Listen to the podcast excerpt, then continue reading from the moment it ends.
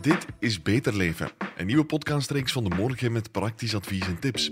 We praten met mensen die ons helpen om meer uit het leven of onze carrière te halen. In de eerste reeks van vijf afleveringen focussen we elke dinsdag op energie. Zo bespraken we al het vinden van het beste energiecontract, je verbruik onder controle houden en het energie-efficiënt maken van je woning. In deze aflevering kijken we naar de toekomst. Wat zijn de Vlaamse klimaatplannen en welke impact hebben die op jouw leven? Welke stappen zal je ooit moeten zetten? Zijn zonnepanelen bijvoorbeeld een interessante investering? Ik ben Bert van Steenbergen en ik zoek voor jou de antwoorden op de vraag: hoe ziet de toekomst eruit voor mijn energie? Beter Leven, een podcast van de morgen. Die toekomst bespreek ik met Jelter Bolle van Bond Beter Leefmilieu, expert in het klimaatbeleid. Jelter Bolle, wat zijn de grote lijnen van het Vlaams Energie- en Klimaatplan 2021-2030? Het is misschien interessant om, om eerst even de, de context um, te schetsen van die, van die Vlaamse plannen. Want het gaat dus eigenlijk over een plan dat, um, dat deel is van een soort van Europese um, beleidscyclus. Dus Vlaanderen moet uh, een plan opstellen dat dan deel gaat uitmaken van een Belgisch plan, het zogenaamde Nationaal Energie- en uh, Klimaatplan voor de periode 2021-2030.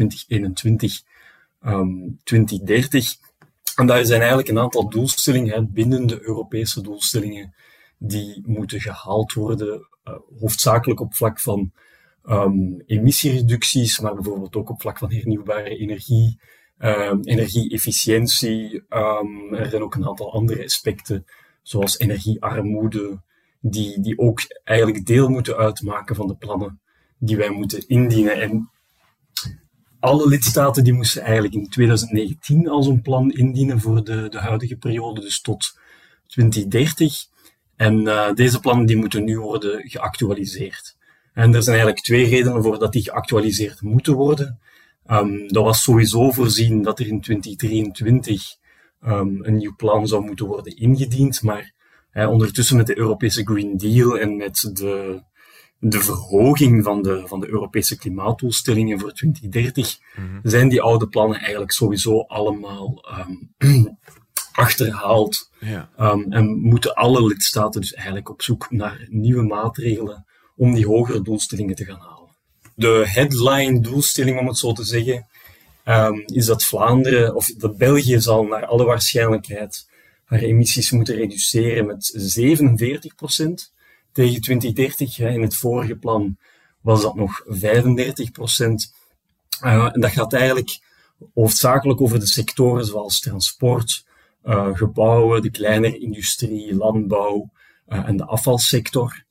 Um, en dus op dit moment is er nog altijd een onderhandeling bezig over waar ja, het gewicht zal liggen van die emissiereducties en welke deelstaten wat zullen doen. Maar uh, van het Bon Beter Leefmilieu zeggen we uiteraard dat Vlaanderen op zijn minst ook die 47% moet um, reduceren. En de huidige plannen die um, volstaan uiteraard nog niet. Hè. Het huidige um, Vlaams economisch, uh, sorry, Vlaams uh, energie- en klimaatplan mikt op um, die 35% nog steeds. En daar had Vlaanderen zichzelf eigenlijk ook al voorgenomen om slechts 32% te reduceren. En eerlijk gezegd, zelfs daar hadden wij grote twijfels bij of die doelstelling uh, gehaald ging worden. Um, onze emissies zijn de afgelopen 14 jaar slechts met 7% gedaald. Dus het was eigenlijk altijd al um, zo dat er heel veel werk uh, voor de boeg was. En nu ja, is het dus zo dat die, allee, die, die vorige plannen die volstonden zelfs niet om de, de vorige lagere doelstellingen te halen. Mm. Uh, laat staan dat ze volstaan om, om de huidige hogere doelstellingen binnen handbereik te, te, ja. te krijgen. Ja, dus dat blijft eigenlijk de hele tijd achter de feiten aanlopen, ook met die plannen. Ja, dat is wel ons gevoel. Hè. En, de, en de, de huidige, de, de Vlaamse regering, die heeft nu wel een soort van schot voor de boeg gegeven. Hè. In november is hij met een aantal aanvullende maatregelen gekomen, zoals een, een opgetrokken, of, of ja, een renovatieverplichting, Ja. uitfasering van de, de verkoop van auto's met een verbrandingsmotor en nog een aantal andere maatregelen. Maar ook daar zien we dat zij eigenlijk de doelstelling voor zichzelf nog altijd maar op 40% zet tegen 2030. terwijl bijvoorbeeld Wallonië uh, of de federale overheid en Brussel uh, wel die 47% helemaal omarmen. Um, en dan nog um, blijven wij er onze, onze twijfels bij hebben of het huidige beleid um, gaat volstaan om zelfs die doelstelling te gaan halen. Dus zowel de ambitie ligt te laag als de maatregelen om die lage ambitie te gaan realiseren. Als we dan nog voorbij 2030 gaan kijken naar 2050, 2050, welke plannen liggen er ja, op die termijn richting die toekomst? Ja, dit is eigenlijk wel een interessante vraag, want eh, er, er ligt wel een, een lange termijn strategie, dat is ook deel van die uh, Europese beleidscyclus. Hè. Dus wij mhm. moeten zo'n lange termijn strategie uitwerken. Die is in 2020 gepubliceerd. Maar eerlijk gezegd, ja, daar, daar zijn wel een aantal grotere doelstellingen in vastgelegd. En, en, opnieuw is die op vlak van, is die voor Vlaanderen eigenlijk helemaal niet zo ambitieus. Wij, willen de, um, de uitstoot in onze niet-ETS uh, verminderen met 85% tegen 2050. Terwijl je, ja, als, als we dat vergelijken met, met andere um, lidstaten, Duitsland, die wil tegen uh, 2045 eigenlijk al klimaatneutraal zijn. Die, uh, die wil tegen 2030 haar uitstoot al verminderen met 65 procent. Uh, ook Nederland wil tegen 2030 al naar uh, min 60 procent. Finland die wil tegen 2035 al klimaatneutraal zijn, wat dat voor, voor Vlaanderen misschien wel een beetje hoog gegrepen zou, zijn, maar, alleen maar toch, het toont wel aan um, dat er landen zijn die, die veel verder willen springen. Um, Vlaanderen legt zelfs op de heel lange termijn eigenlijk de lat voor zichzelf te laag. En in die lange termijn strategie, ja, dat is eigenlijk meer een, een combinatie van visies over waar het met bepaalde sectoren naartoe zou kunnen gaan. Hè, zoals bijvoorbeeld de evolutie naar een circulaire economie of naar een, een volledig um, koolstofvrij energiesysteem en dat soort dingen. Maar het is niet zo dat er daar een hele duidelijke uh, beleidsmaatregelen aan gekoppeld zijn. En ik denk dat dat misschien ook een van de problemen is, is dat we uh, zitten met een gebrek aan koppeling tussen de doelstelling op de, de zeer korte termijn en op de zeer lange termijn. En dat Vlaanderen ja, misschien ook wel onderschat, zeker in het verhaal dat zij verkoopt over die klimaattransitie, onderschat hoeveel werk dat er eigenlijk de komende tien jaar al moet gebeuren als wij zelfs die, die 85% uh, willen kunnen realiseren. Als we daar nu niet mee beginnen, ja, dan, dan, dan, blijft, dan gaat die achterstand alleen maar oplopen.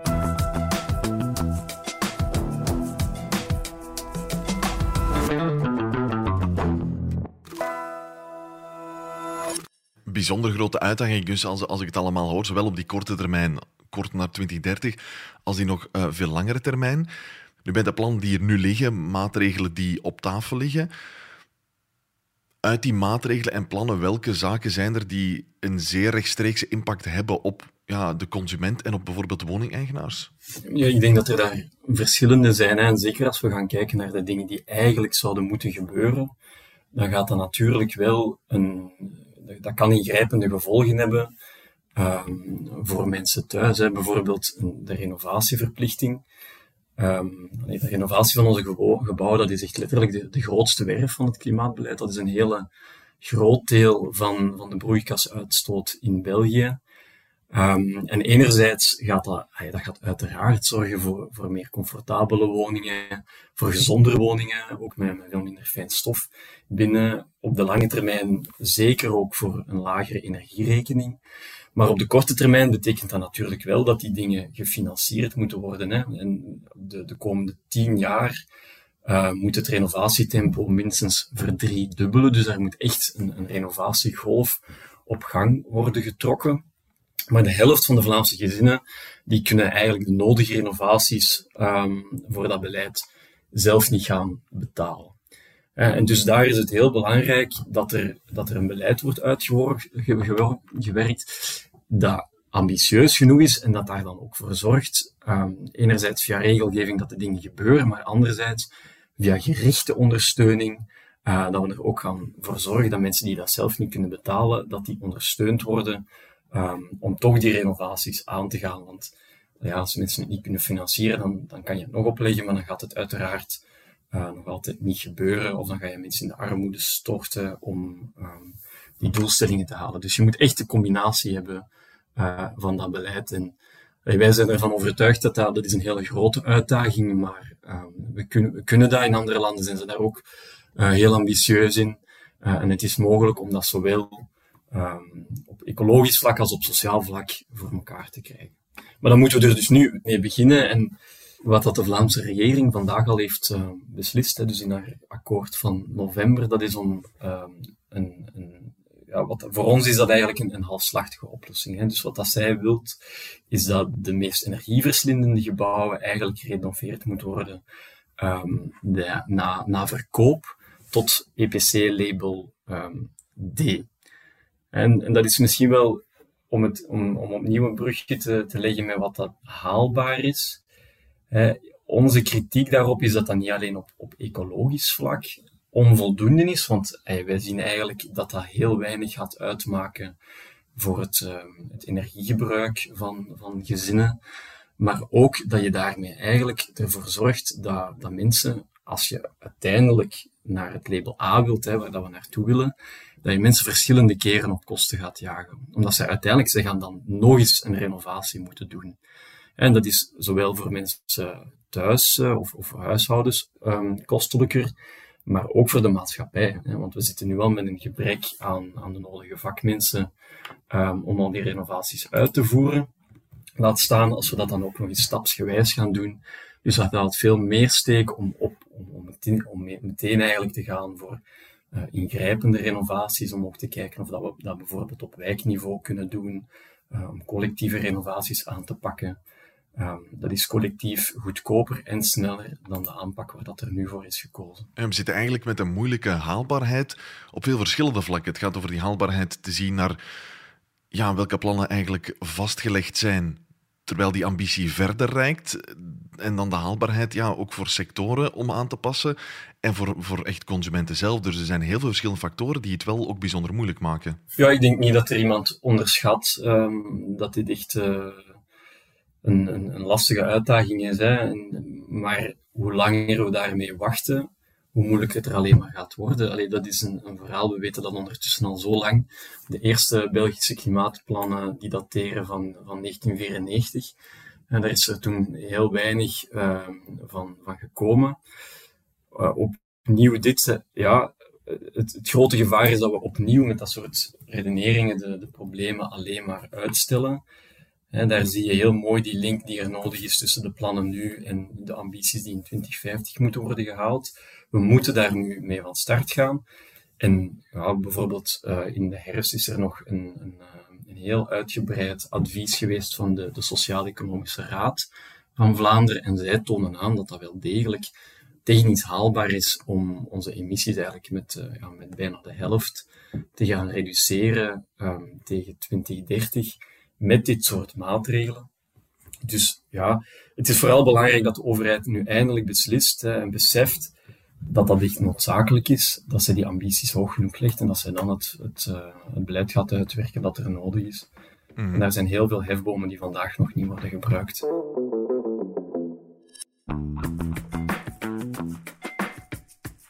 Wanneer we spreken over energie in de toekomst, is het natuurlijk ook een constant onderwerp het ja, opwekken van onze energie, de opwekkers die, die er zijn of, of zullen zijn. Naar welke opwekkers gaan we volgens u evolueren? Uh, ja, dat zal uh, hoofdzakelijk uh, hernieuwbare energie zijn. Hè? Zonnestroom, wind op, op zee en op land.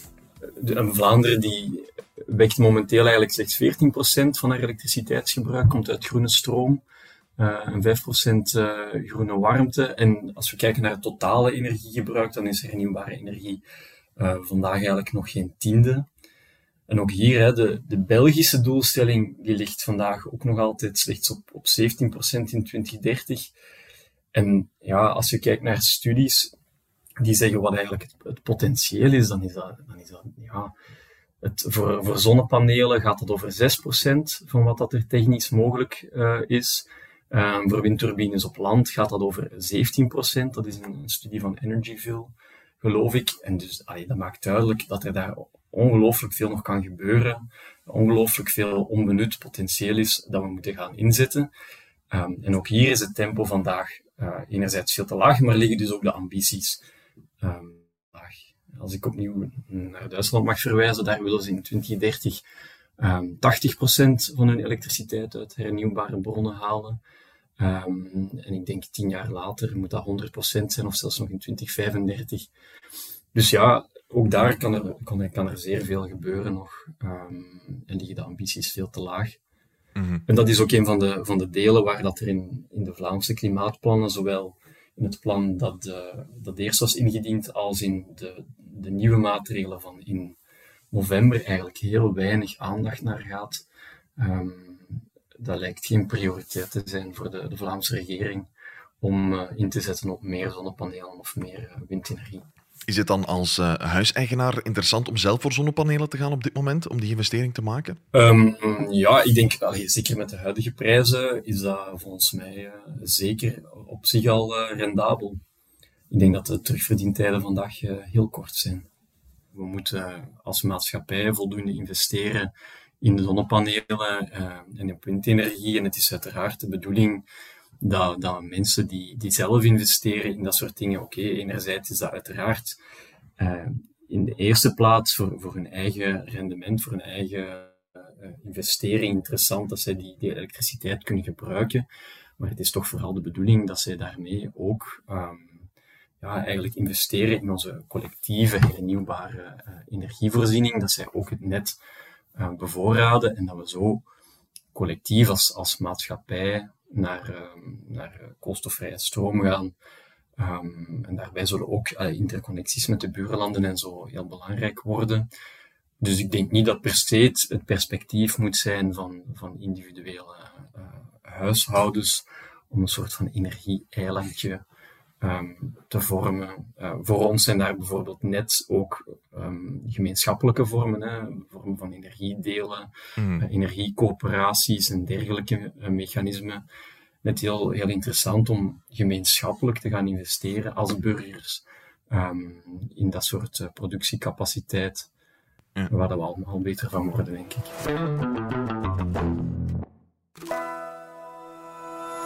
Jelter Bollen, hoe ziet de toekomst eruit voor mijn energie? Ik denk dat de nabije toekomst um, voor heel veel mensen heel uitdagend gaat zijn. Zeker nu met de Oekraïne-crisis worden er tendensen versterkt die, die al aanwezig waren, waarbij dat de prijzen ongelooflijk aan het stijgen zijn. En daar is het dus zeker zaak van de overheid, wat dat ze nu ook aan het proberen doen zijn, om ervoor te zorgen dat die facturen voor, uh, voor mensen haalbaar blijven. Um, maar op de middellange termijn en op de lange termijn ja, zijn, er, zijn er hoofdzakelijk investeringen nodig, waardoor dat mensen kunnen vertrouwen op um, betrouwbare, hernieuwbare en, en betaalbare energie. Um, en wij zijn ervan overtuigd dat je, dat je die, drie, die drie dingen elkaar ook um, versterken, zeker op de lange termijn. En daar als consument kan je daar zelf aan bijdragen, als je daar zelf de nodige middelen voor hebt, door zelf te gaan investeren in warmtepompen, in isolatie, in, in zonnepanelen. Um, maar ook de overheid heeft daar een zeer grote rol um, te spelen door te investeren in die wind op land, um, door te zorgen dat mensen dat soort uh, investeringen ook zelf thuis kunnen doen, door te gaan ontzorgen, door premies te voorzien voor kwetsbare gezinnen en door ondertussen ook aan, aan de energiefactuur te gaan morrelen, zodat die betaalbaar blijft voor, voor mensen in kwetsbare situaties, wat dat er tegenwoordig wel ongelooflijk veel zijn, maar ook zodat er ook de, de prijsprikkel eindelijk die hernieuwbare vormen van energie en, en elektriciteit gaan bevoordelen uh, ten nadele van uh, fossiele energiebronnen, die vandaag ook nog altijd langs uh, allerhande kanalen worden gesubsidieerd. Volgende en laatste aflevering van deze podcast richten we onze blik op elektrisch rijden. Wil je graag nog informatie en inspiratie om meer uit het leven of je carrière te halen? Schrijf je dan in voor de nieuwsbrief met Beter Leven artikels op demorgen.be slash beterleven. Dit was Beter Leven, een podcast van De Morgen.